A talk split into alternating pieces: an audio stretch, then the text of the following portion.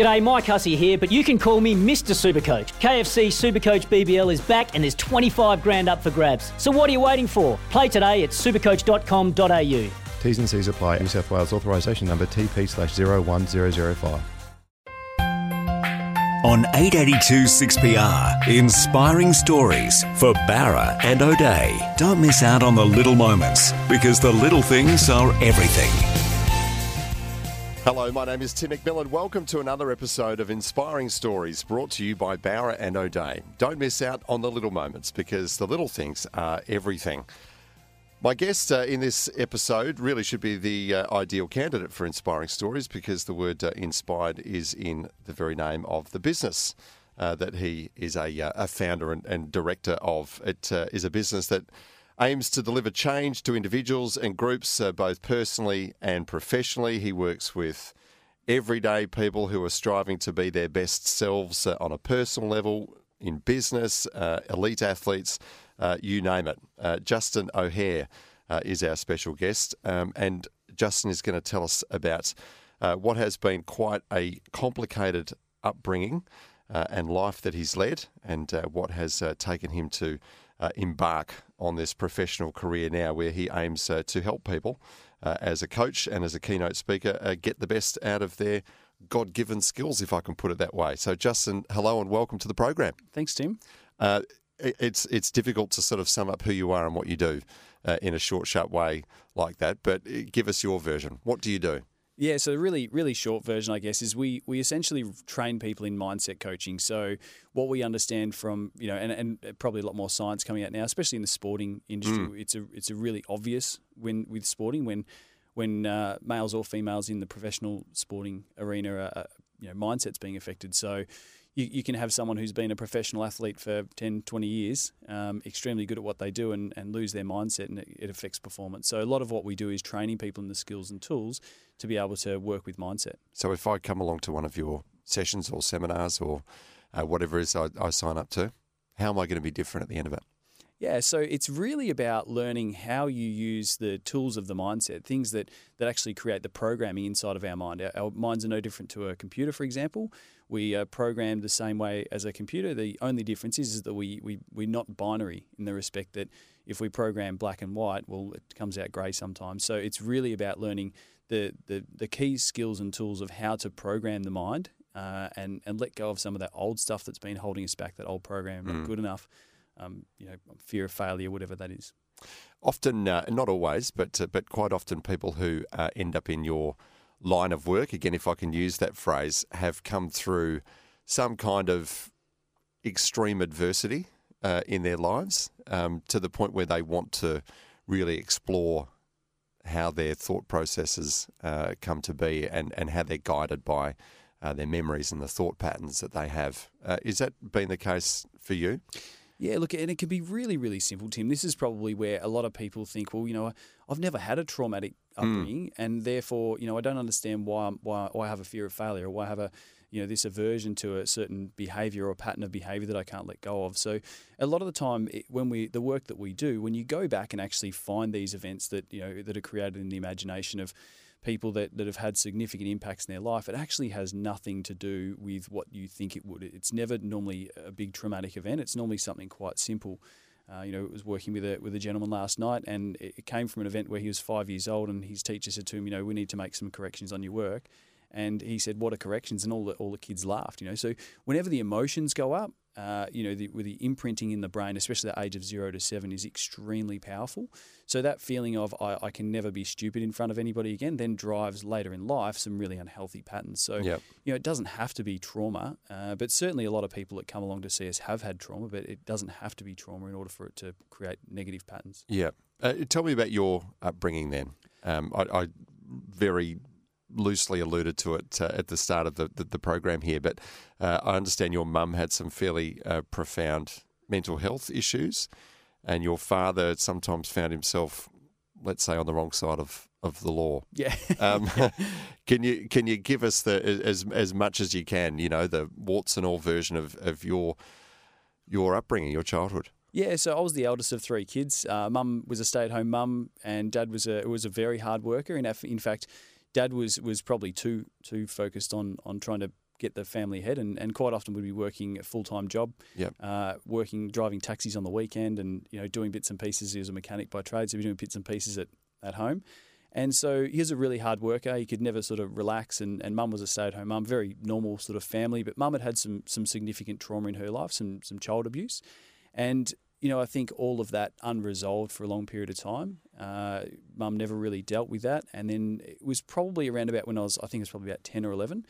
Uh, Dad was sitting around at a party. Uh, I wasn't obviously part of this story. It's a story that Mum's told, but yeah, Dad was sitting at a, at a party, and someone said, "Mate, you need to relax," because my dad was like he, he was like one of those kids that had ADHD. I guess he was Yeah. pretty full on, and so he said, "Oh, I can't relax. Never been able to relax." And someone said, "Here, have this," and hand him a joint, and that sort of really then put a a downward spiral because what happened was for the first time in his life he felt like he could relax so when you can think about being a person who's had you know 25 30 years of not being able to relax all of a sudden you know one joint you think wow this is amazing Oh, And- this is how you do it. yeah, Great. Yeah. so one joint led to you know the occasional weekend, and then you know very quickly that led to every night after work, and and it wasn't didn't take very long. My dad was very very clever, um, so it didn't take very long for him to figure out to, to in order to support a habit, it's much easier to to grow it yourself, and then you know he grew in abundance, and then started selling it, and you know so one thing sort of led to another, but. I think what happened was that mum's unresolved trauma. There's a lot of uh, research around this, but mum's unresolved trauma combined with, with drug use and, and fairly significant amounts of drug use. But That she started uh, as a result of your, your dad taking up a habit? yeah, yeah, Yeah. So they both sort of, you know, become one of those things that some people get home and, and have Yeah. a beer after, or, beer or wine with their partner after work. Well, that's sort of how it all started, and, and one thing led to another. And I think that you know a big part of it was was the trauma that mum had experienced, um, and then on top of that, you know, drug use and, and unresolved trauma, and um, you know, when you're spending a lot of time, I guess, stoned. Uh, you spend a lot of time reflecting, right? So when you're reflecting on trauma a lot, that, that trauma regurgitates itself. And uh, mum ended up, uh, you know, back then it was, it was probably 20 years ago now. So back then we didn't really understand. It was more than 20, about 25 years ago. So we didn't really understand what mental health was. There was not a lot of help around. So when mum started to first, you know, she was telling us she could see God and she could understand, you know, all these uh, speaking in tongues and you know all, all this sort of weird stuff. We were like, wow, this is great. And I remember going to school and saying to my friends, like, my mum can see God, you know, and and you're getting laughed out of the schoolroom and and thinking, what's wrong with these people? Don't they know how clever my mum is? You know. So we didn't know, and it wasn't until You just thought she was having a profound experience. yeah, we thought like she's you know she's some, some kind of messiah or you know and. Uh, and a couple of what was really interesting was a couple of her premonitions around things actually came to fruition. So, you know, we had uh, one event where there was a, a guy lived across the road, and, and Mum said, "Oh my God, he's got a Dodge over there. He shouldn't have that. That's your dad's dad's car." And we were kind of like, "Oh, Mum, look, you know, that can't be true." And and um, the guy across the road was very very private man, and uh, lo and behold, we went over there in the shed, and he did have a Dodge. So you know, I don't know whether she snuck over there and seen it, but to us as kids, we were like, "Wow, this, this Yeah. she, it's true." Um, so you know, we went through that for a couple of years before it really got to a point where Mum, I think one particular night, Mum had been up for about five days, uh, hadn't slept for five days, and uh, you know, at sort of 13 years old, I was taking on a role co-caring, assist, I guess, with Dad, and uh, Dad was doing his best, and and you know, again, we just didn't know. So Mum ended up in in and out of hospital for around about eight years. Uh, not, you know, sometimes she was good, sometimes she wasn't. Uh, and then, yeah, I became a primary carer uh, when her and dad separated. And mum moved in with me, I think, for about four years up in North Queensland. So she li- actually lived with me again for four years, which was great. Um, you know, got her back on her feet. She's, um, yeah, she's a normal functioning person, has been for a long time now. But yeah, so that was it was pretty normal for me to get up in the morning and mum would be in the lounge chair rowing. And I'd say, what are you doing? Mum would say, "Oh, I'm, I'm rowing." So I can see that. Like, where, where are you going? Why? Where you going? Yeah. Yeah. and she said, "I'm a Viking. I'm going to invade England." Oh, okay, cool. You know, see you when I get home from school. Like that was that was fairly normal for me as a as a kid. So I guess it sparked my interest in in what happens inside the mind. Yeah. and and you know, I think for me, there's so much of what I do now that. You know that we give people, and that we we, we do a lot of uh, pro bono stuff with people in that space because these tools are they're not a magic pill. Nothing's a magic pill, but they certainly uh, profound at making um, you know change and helping people. Yeah. At, at what point was the the diagnosis of, of schizophrenia put out there? It was probably, I reckon it would have been about 12 or 18 months in. I think, you know, Yep. initially it started off with little things. So mum started crystal healing, you know, which uh, the, some of that stuff wasn't that that odd. I mean, it was it was probably, to me, it was as a young kid, it was just a bit of alternative stuff that my mum was into, and it Pretty sort of- harmless. yeah, Yeah. pretty harmless, and it sort of. And I'm not saying that by any means that um, you know that crystal healing's linked to schizophrenia. Please don't anyone No. listening. That's not the case. But it we sort of started off with that sort of stuff, and mum exploring things and, and looking, I guess, for for solutions for herself. And so, it, because it kind of gradually kept crept in the, um, if if you call it the the strange things, sort of crept in gradually. We didn't know. And Yeah. it, it wasn't until a friend of ours, or you know, lots of friends and family had been around, they kind of just went, "Look, there's something seriously wrong. You got to get her to, to hospital." Yeah. Mm, so That's that, very heavy for you as a in your early teens to be taking on all of that responsibility and, and the role of uh, of carer. That's I mean, the teens are tough enough. yeah, look, I, I loved it. You know, and I wouldn't take any of it back. I think that's the. I know Mum quite often, you know, used to apologise about it. You know, I'm really sorry that you went through that. And I used to say, Mum, I don't want you to be sorry. Like this is, we went through this because this is actually, this has made me who I am. There's, there's not one bit of it I'd take back. Uh, I wouldn't wish it upon anybody, but I certainly wouldn't take it back. So Yeah. there's a lot of fun times. Yeah. Yeah. And and what about your your dad? How did he go with his um, his business on the side? Yeah, well, dad, dad was into pharmaceuticals, um, Yeah. not the legal kind. So, Yeah. you know, so dad was dad. You know, I mean, he wasn't a, a, massive big drug dealer or anything like that. But you know, it just got to the point where there was, you know, there was exchanging money for for for pot, and Yep. you know, one thing led to another, and you know, the bags got bigger, and the bags of money got bigger, and uh, you know, it got to a point where he did he did get uh, you know police rocked up one day and, and pulled all these plants out and stuff Mm. like that. But yeah, look, I mean, it was it- for me. I've never touched drugs. Mum and dad always had the conversation with us quite young. You know, if you want to try something, come and talk to us. And and you know, I've got little kids. I'm not quite sure that that's how I, I would handle it. I'm not. I don't know. I haven't got to that point yet. But Mm. so we, I never touched it. I never never Mm. bothered with it. What didn't interest me because I guess I'd seen in my mind what it had done to, to mum and dad. But Yeah. it's like anything, you know. If you if you abuse alcohol, if you abuse cigarettes, you know, if you have one cigarette a day, you know, it's not going to probably die of lung cancer. But if you if you have thirty a day, well, you know, Your you- chances go up. Chances go up. Yeah. So Yeah. How's your relationship with your folks now?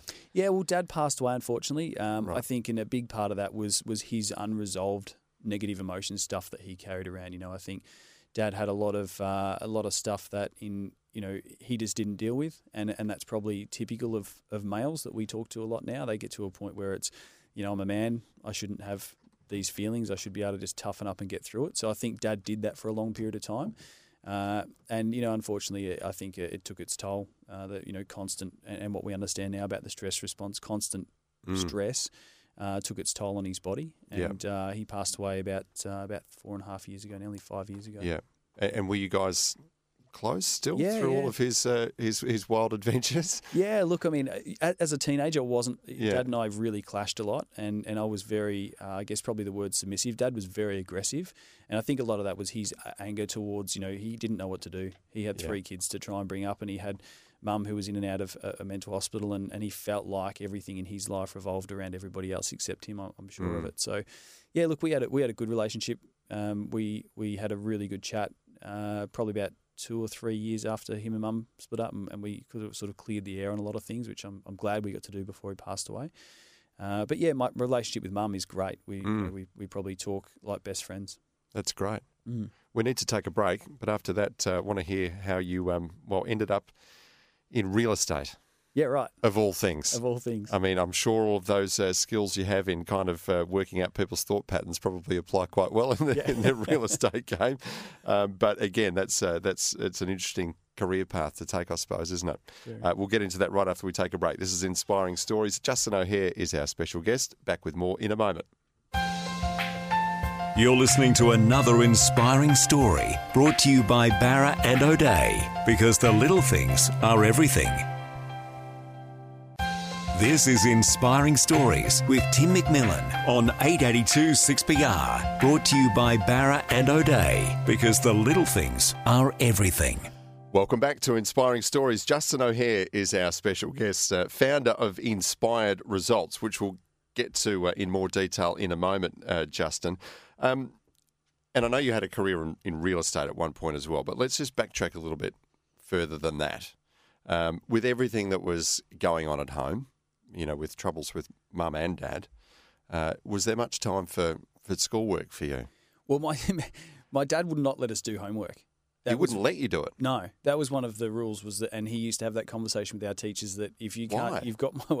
His thing was you've got my kid for six and a half hours a day. That's enough. Yeah, if yeah. you can't teach you would have them thought he was a legend for that, wouldn't well, yeah, it made school hard, right? Because there was it was probably things that, that I missed out on because I wasn't doing homework. I. So you the get home from school and he would say, "Nah, you're not doing it." yeah, yeah, and uh, you know when I started high school, year seven, that's when it really kicked off because the school work, the homework really ramped up from primary school to high school. Mm. So when I started year seven, and, and that was in Victoria, uh, you know that's when I was getting sent home with schoolwork, and I was struggling probably at school as well. Yeah. Um, with all the stuff going on at home, the last thing that you want to do, I mean, school was was a was a reprieve for me. It was it was my time to actually go and have some fun, and you didn't have any responsibilities. You know, as I said, I was the eldest of three kids, so for me, getting home, doing the dishes, you know, cleaning the house, looking after things, helping dad in the shed, and, and all that sort of stuff was was you know what we did at home, and looking after mum and and trying to deal with that stuff at school. It was like it was like it was like kindergarten for me. It was it was playground. Mm. Yeah, You finished up at school after year nine, yeah. So which is a little earlier than than than most people Yep. would uh, would pull the pin on their schooling. Um, why so early? It, it, it was just a, an environment that you that you didn't thrive in. yeah, I really I, I struggled at school. I think I was I was I didn't have the ability to uh, sit down and focus on things that probably like a lot of boys, but I didn't have the ability to sit down and focus on things that I, I wasn't interested in. And later in life, found that to be a strength, not a weakness. And I think that's one of the things that we you know we schools cater to the majority of kids, and Mm. the kids that fall outside of that can just get left behind. And you know, I think we do a lot better job of it now, but I think that there's still you know, still a lot of work to go in that space of those kids because if you look at most entrepreneurs in the world, if you look at most of the successful business owners, they are people that, that didn't finish school, that didn't go mm. to university. So it's, you know, there's going to be something behind that. Yeah. Well, what was it for you then? Yeah, for me, I mean, if you if you could really sort of just take yourself back to being that kid, 13, 14, you know, in the classroom, what was it that just broke down? well, I think we travelled around Australia for a year. So we, we left uh, when I was 15 and mum and dad took us around Australia. Part of that was dad thought, well, if mum's kept busy all the time and when we're travelling, we're going places, that her mind will fix itself. And again, that's the, the, the I guess the limited knowledge that we were provided with back then when around mental health. So we travelled for a year. We got back to school, and I, I I remember just having the conversation with kids. You know, they're talking about home and away and TV shows, and you know, like just kid stuff. And and I'm kind of going, what's the meaning of life? And I'm thinking to myself, this I'm in the wrong place. So, you know, that afternoon at school, something had happened, and I don't remember what it was, and I don't even know whether it had anything to do with me. But there was, there was, you know, we went to a pretty rough school, and uh, there was going to be a fight, and I was the only one that didn't know what the fight was about. So I kind of thought it was, it was me that was going to be in the fight, um, and I bailed, and I said to mum and dad, I'm not going back. I'll, I'll go and find a job. I'll go and do whatever. And uh, mum and dad said to me, well, if you if you want to leave school, you need to get an apprenticeship. And uh, yeah, I just I said, yep, no worries. And I pounded the pavement as a as a I think it was 15 and nine months or whatever it was when you could leave school, and pounded the pavement with my resume and, until I got a, a job, which thankfully two very very lovely people who who really kind of probably guided those early years when things were on, off the rails at home. Um, Trevor and Alison Williams, uh, they had a business called Travel Automotive, and and yeah, they kind of took me under their wing. It was a quasi mum and dad, really. Mm. Yeah. And and what did you do? What was the apprenticeship in? As a mechanic, yeah. Yeah. So it was what I knew. I grew up racing cars. At, at 13, I was racing on the track. Um, so I, I knew cars. It was my passion. I loved working on cars. So it was an easy, easy Yeah. decision to make. Kind of kind of therapy for you, I imagine. Yeah. They can't talk back at you. No. They can't ask anything of you. It's just you trying to, you know, put your your engineering brain to work. That's exactly right. Yeah. Yeah. You still tinker with cars now? Is it still something that you you love doing? Yeah, I've gone back to it in the in the Yeah. last probably year. Uh, I've bought a bought a, a WX just to do some some track days and stuff, and uh, it was it was good. It's kind of therapeutic, but a bit of skin off the knuckles reminds you why I got out of it too. So racing cars again from that young age is a fairly unusual thing uh, for any kid. Yeah, I don't think anything do, about is it? my, my childhood was normal, Tim. Really. No, no, I'm, I'm I'm really starting to pick that up. Yeah. Um, again, racing cars was it something that you wanted to do, or was it something that your your dad was interested, so you gravitated towards it as well? Yep. Were- you seeking a thrill and an adrenaline rush somewhere? Yeah, well, I think it was it was you know we had a five acre property. My dad had started racing a couple of years earlier and and was quite successful at a club level. I think he won a couple of club championships. Uh, Mum got into racing, so uh, before she got sick, she was uh, she was club champion in the in the females uh, racing. So, you know that was that was sort of fun. That was what we did on every second weekend um, in the in the race season. So, you know, Dad had this old Charger, and uh, he said to me, "Look, you can either do it up as a road car." Or you can turn it into a race car, and, and I wish I wish I'd have kept it now, made it a road car. I was going to ask if you still got it. No, I wish, I wish, I wish. But uh, you know, as a 13 year old kid, all I wanted to do was get in and drive fast. So Yeah. you know, it's what our family did. Uh, so we we built it into a race car, and uh, it was my 13th birthday present. And uh, I raced it when I was 12. It was supposed to be, I think, from memory. The juniors were supposed to be uh, 14, so uh, we dodged up a, a birth certificate. You know, was the least of things Sure, that Dad dodged up. Um, you know, so so that was uh, you know, Dad was always one for bending the rules to get the result, which is you know is played out in my life very very successfully in, in business. Yeah. is you know challenge the status quo. But uh, yeah, so that was what happened as a 12 year old kid. I remember uh, my first race sitting in the in the in the driver's seat. I had uh, two phone books and a couple of pieces of foam to get me up to see over the dash, and. Uh, the guy that I was, uh, he had to have a co-driver. So the guy that was co-driving with me was, I had a helmet that was too big. He was, he had his hand on my head, holding my helmet down, because every time I got the back straight, the the helmet was actually flicking up, and the mouthpiece was going over my eyes. Uh, I didn't back off, and uh, we got back, and he said to me, "I'm never getting in the car with you. You're crazy." Wow. yeah, Quite a wild childhood. Yeah, but- I suppose it seems normal when you're living it yeah, to some extent, yeah. um, but pretty wild, yeah? Yeah, it was pretty. It was pretty crazy. I mean, you know, there was there was lots of stuff. There was lots of fun that happened. I mean, my parents were very loving parents. I think. I remember when Dad got arrested. Um, I must have been eighteen or nineteen, I think, when he when they uh, finally caught up with him. But we, we were sitting there, and one of the policemen said to he, said to us three kids, my, me, my brother, and sister, and said, "Well, you know, you guys seem like really normal kids. Like we deal with this stuff every day, and normally kids are, you know, kids that grow up in this environment of rat bags. Like, what's how come you guys are so normal?" And we said, "Look." Mum and dad make bad decisions. Mum's got mental health issues, but at the end of the day, they love us.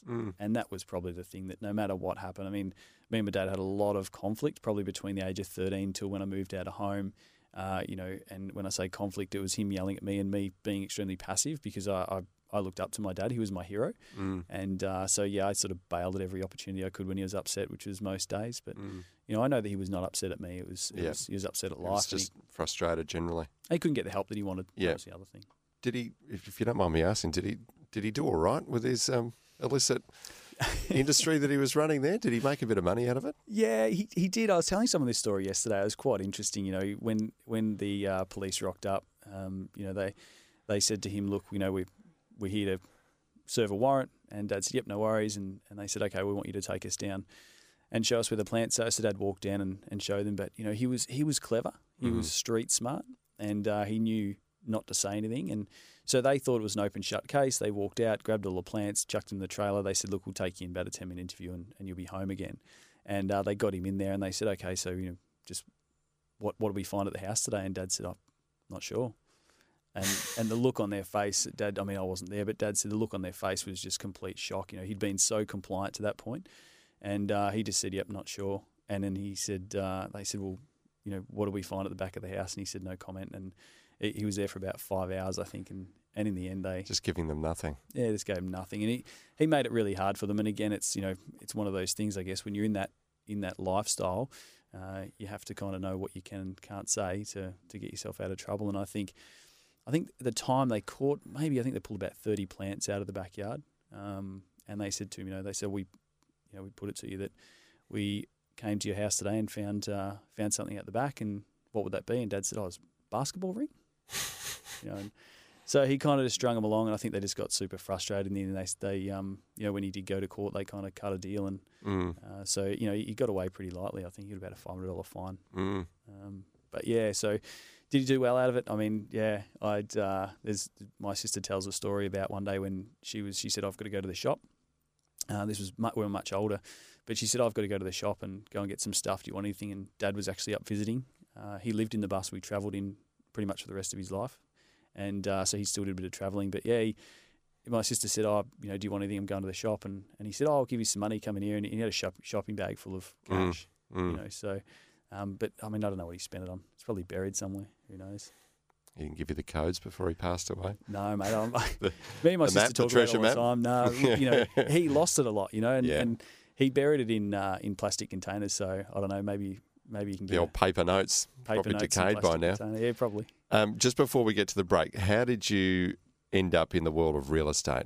I mean, it takes a certain personality to thrive in that environment. What was it that gave you the impression that you would go well? Um, complete accident. Complete accident. So I'd been, I worked my way up from being a, a mechanic, and Yep. I didn't. I wanted to get into managing management because again, it was it was wanting to help people. Mm. Um, and then I met my wife up in, my now wife up in North Queensland. She was uh, she was probably you know knew her for about two or three weeks, I think, and then you know we really really liked each other. So you know you do what you do when you meet someone you like and you, you knock them up, Tim. So that you know, like I said, no, nothing about my life is normal. So uh, so yeah, so she got pregnant pretty early in the piece, uh, instant family. So we moved we moved back to Melbourne. Yeah. And uh, I had no idea what I was going to do for a job. I, I left a, a pretty good job up there and uh, sold my house, sold everything that we had up there, and moved down to Victoria. And uh, a friend of a mutual friend of of um, a real estate agent in town, and, and Alicia said, "Why don't you go and try real estate?" And it's uh, rest is history. Yeah. Is there a good story there, though? There is absolutely, yeah. All right. I'll get you to share that right after we take another break. Thank you, Justin. Justin O'Hehir is our special guest. This is Inspiring Stories. We'll be back with more in just a moment. You're listening to another inspiring story brought to you by Bowra and O'Dea because the little things are everything. This is Inspiring Stories with Tim McMillan on 882 6PR. Brought to you by Bowra and O'Dea because the little things are everything. Welcome back to WA's Inspiring Stories. Uh, we are featuring the uh, the very colourful and inspiring story of, uh, of Justin O'Hehir. Uh, Justin, you're in Melbourne. Uh, as you put it, you've just uh, knocked up your the, the lady who was lucky enough to then become your wife, um, and you move into real estate from fixing cars to into real estate. How did you find that? It was interesting. So I remember a friend of mine said, "Why don't you try real estate? You know, Yep. you've got a great personality. I'm sure people are you know really warm to you." And and I, I had an aversion to salespeople. You know, coming out of the car industry was always the sales versus the service industry. So, you know, I was kind of like, ah, you know, That's the dark side. it's the dark side, right? Yeah. Uh, yeah. So I didn't want to go into sales, and I thought, oh, well, I need, I needed a job, I needed money, and so I, I went in. Uh, I'd done an interview for a, a job in in the city as a, a trainer for mechanics, and uh, I walked into this this you know in Emerald. I don't know if you know where Emerald is up in Yep. uh, up in the hills. Yep. Walked into Emerald, and uh, a guy, Justin Barrett, one of my very best mates uh, at the time. I didn't know him at the time, but he came out dancing uh, from behind the wall, and I was like, "This is a pretty fun, hip place to work." And, and he said, "Oh, sorry, mate, didn't know you were there. You know what? What are you after?" And so I'm after a job. He said, "I'll come through." So we sat down. We had probably about a, a 20 minute you know chat, and I'm thinking, "This is going really well. You know, I'm going to get a job." And he said, "Oh, so um, look, you know, what what are you what are you really after?" And I said, "Well, you know, I want a want a job." And he said, "Well, go get the boss." I was like. "Well, You're not the boss, so. But you know that was my introduction, and everyone there was great, and you know it was a, it was a good culture. So I started there, and and I, I again it was one of those opportunities to go and work in an industry where you're helping people. Mm. So for me, I kind of thought, oh, this is it. You know, this is Which is not how everyone would perceive that industry necessarily. no. Well, that's that, probably that you're not there 100% to help people. yeah, yeah. Um, but you were the exception to that rule, were you? Well, I think it, it's interesting, right? Because I think if, if you take that view on anything that you do, if Yeah. you're there to serve people and you Mm. think, right, how can I best serve people? If that's your mentality on life, the money side of it just takes. I mean no itself. disrespect to some of my good friends are real estate Yeah. agents, so I, I mean no disrespect to them, but there there is a perception, isn't there, that that perhaps they don't always have, you know, the the, the buyer or the seller's best interest at heart. I'll just- Yeah. I'll, that's my disclaimer. Carry on. yeah, look, I mean, and I had some great mentors. I mean, there was, uh, you know, there was some really, really good agents in that office, and uh, Justin being one. Um, Yeah.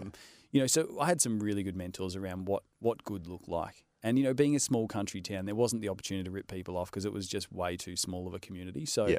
I got to learn real estate in, I guess, a really ethical, fun, friendly way. And and to me, that was my opportunity to go and help people, whether it was, you know, there'd been a death in the family and they needed to sell the house, or there's divorce or whatever. Um, you know, it was my opportunity to get in there and, and chat to people. And I kind of was probably life coaching well before I knew what life coaching was. It, it sounds like it. It sounds like you know when you talk about your background, what you do now seems entirely natural. Yeah. like you were you were cut out for it. You've been perfectly trained, if you like, uh, through your childhood. But uh, tell us what then brought you over to the west. Yeah, so I was working in, in another office. I left there and I was managing a sales team in Pakenham in Victoria.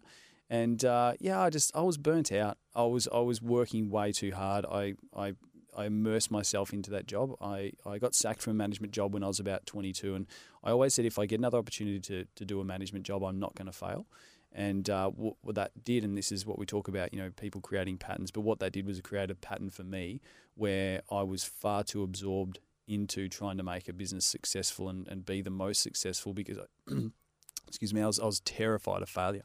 Mm. So it drove some really poor behaviours. And it wasn't until we were at the Melbourne Zoo and my daughter was uh, probably three at the time. we and she's like, "Look, Daddy, look the meerkats." And I'm like, "Hang on a second. I was on the phone and, and I looked at my wife's face and I went, "Yep, this is this is not going well." This is the moment. That yeah, was the moment. So so I got an opportunity. A friend of mine worked at, at BHP and he said, "Why don't you come across here? They've got some some jobs going."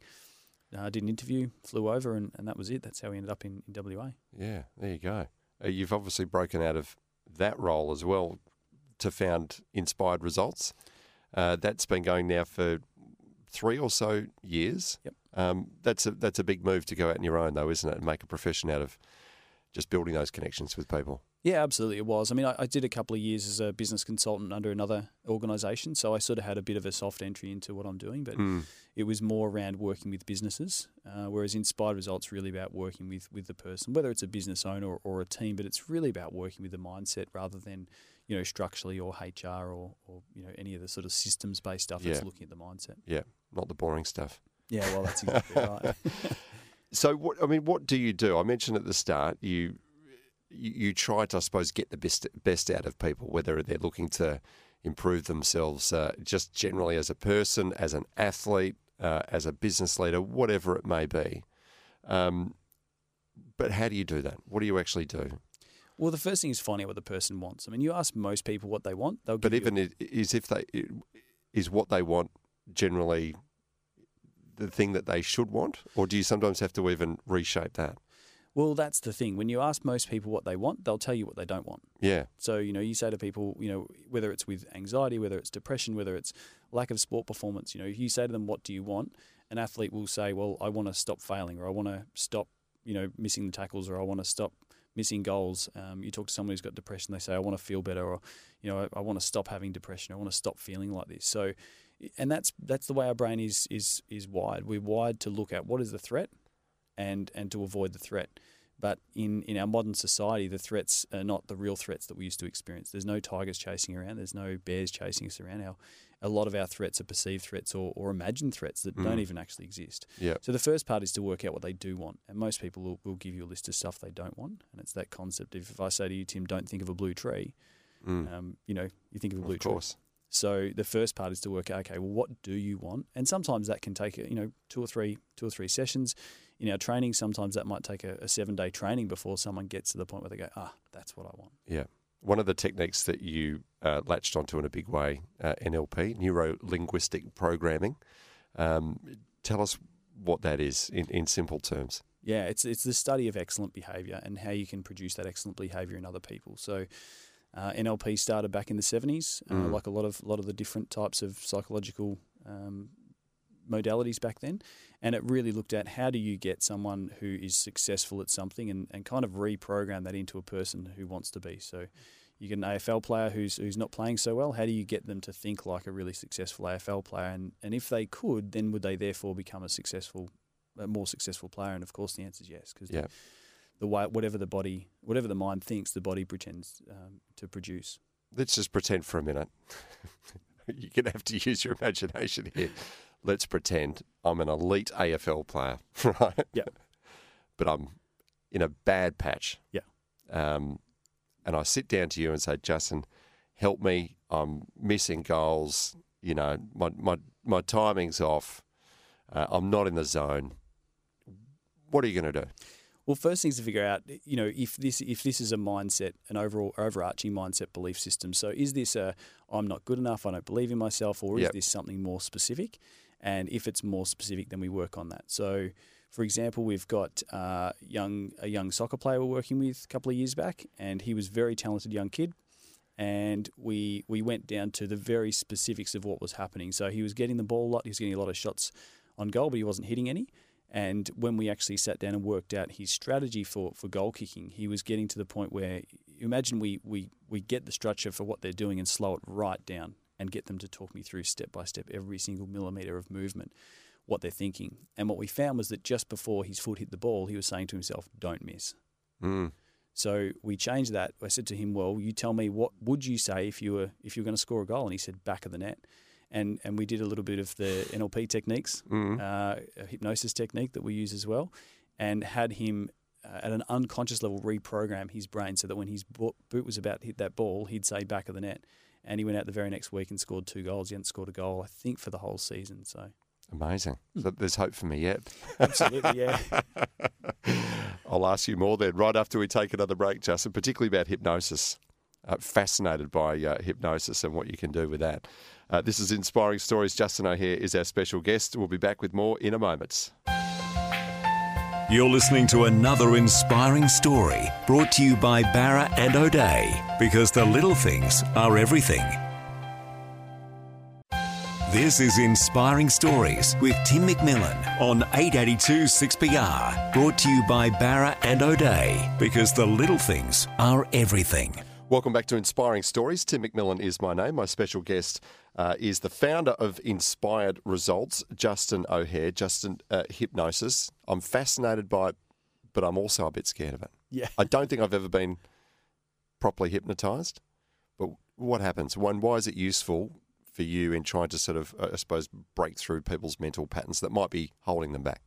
Yeah, so with, with hypnosis, people are in and out of trance all day.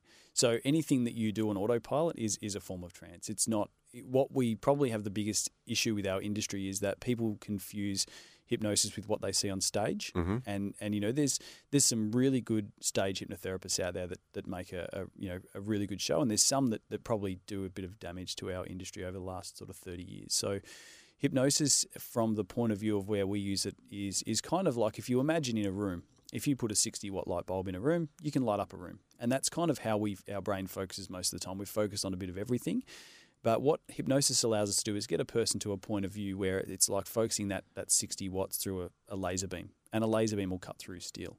So that's really what hypnosis is getting to a really really focused state of mind. And quite often you hear people say things like oh hypnosis for people that are weak minded or gullible. Uh, and that's certainly not the case. In my my experience, the people who are really at that high level uh, elite athletes that can really hyper focus, they are the absolute best hypnotic subjects because they've got the ability to focus. Yeah. So when you're talking to um, people from right across the, the community, athletes, uh, business people, whoever, uh, what what what's common uh, to the way you deal with all of those different people who are probably you know different in the outcomes they're trying to achieve, but what what's what's common to how you talk to these people and get them to their that, that point of reaching the goal? Probably self discovery. So a lot of the work that we do, probably eighty percent of the work that we do is self discovery. Yep. and and 20% is the actual tools and techniques. So a lot of it is what do you want? Where do you want to be? Where do you see yourself getting to? Because most people are, are in their problem and that's their fear, right? So we're in the, the I, I'm not good enough. When you're in that fear, it's all you're focused on. Mm. And so a lot of it is is working on that stuff. And again, the the, the programming that happens inside of our mind and when that happens is, is normally in the imprint stage. So that age of zero to seven is the most common phase of where people create the limiting decisions about themselves. So I'm not good enough, I can't do this, I shouldn't earn enough money. The imposter syndrome stuff, we get a huge amount of imposter syndrome stuff as people start to climb the corporate ladder because people are, you know, given a, a promotion based on, oh, you're really good at spinning spanners or you're really good at you know at, at getting closing sales so you must be the sales manager you must be the, the service manager so you get a lot of that sort of stuff so Mm. yeah it's probably that imposter syndrome and, and the belief systems that follow that Do you consider yourself a guru? no not at all not at all i think i'm Do you a, aspire to be one? no not at all i think when it comes to being a guru my whole thing is is that i want to i want to if I was going to be the guru of something, it'd be of asking the right question. Yeah. Because I think when you ask the right question, people self discover what they need to do. And, and I had this experience last night with a very, very close uh, person that's very close in my life. And, you know, we, we were doing some self discovery stuff. And, and this guy's been super successful in his life, someone I really look up to. And, and just asking some questions about how, you know, how he feels. And, and same thing, you know, imposter syndrome, 60 odd years old. And, and super successful in his job, and, and everyone loves the guy, but he's he's got this imposter Hmm. syndrome kicking around, and so you know, asking the right questions. I'm watching him; he, he's smiling because he knows me well enough, and he's smiling at me, going, "I know what you're doing." Hmm. Yeah. so it, it's if there's going to be the guru of something, it's asking the right question. Yeah. Is it ever a burden to you? I mean, I imagine people when they have interactions with you, they're, they're thinking, oh, here's an opportunity. I can learn something about myself. I can get to the next stage, whatever it may be. Is that ever a burden to you that people are always kind of seeking something from you? No, not really. I mean, I think when you ask the right question, and Yeah. that's that's where I say, you know, be the Yeah. guru of asking the, the right question. When you ask the right question, people very quickly learn that I'm not there to give advice. I'm not here to tell you what you should do, or what you shouldn't do. Mm-hmm. It's it's ask the right question, have that person come up with the answer Yeah. themselves. All right. And, and just finally, inspired results. How do people connect with inspired results? Yes, they can jump on our website. We've got a heap of free resources on there, everything from personality profiling. There's lots of free trainings on, on mindset and how it works and how you can integrate that stuff in your family, with your sporting club, with your friends, uh, and the people that you love. And then we've also got a, a program which we've just developed. We've found that our seven day program, which is our practitioner program, uh, that's nationally recognised, but we found that some people don't want to come and do a full seven day program. They don't have the time. Yep. So we've developed an, an online version which people can either consume via audio uh, through SoundCloud or through uh, through our actual website through video if they want to do it that way. So I'll give it a shot. you God give it a knows there's plenty to improve on. Justin, thank you so much for coming in and sharing your story. I Anytime. appreciate it. Thank you very much. You've been listening to Inspiring Stories here on 882 6PR. Don't miss out on the little moments because the little things are everything. We look forward to you joining us again next time as we unearth another WA inspiring story. You're listening to another inspiring story brought to you by Bowra and O'Dea because the little things are everything. For logbook servicing you can rely on, you need to make the right choice. You need trained professionals who are fully qualified to service your car according to manufacturer's specifications. For real peace of mind and a nationwide warranty, book in or book online at repcoservice.com.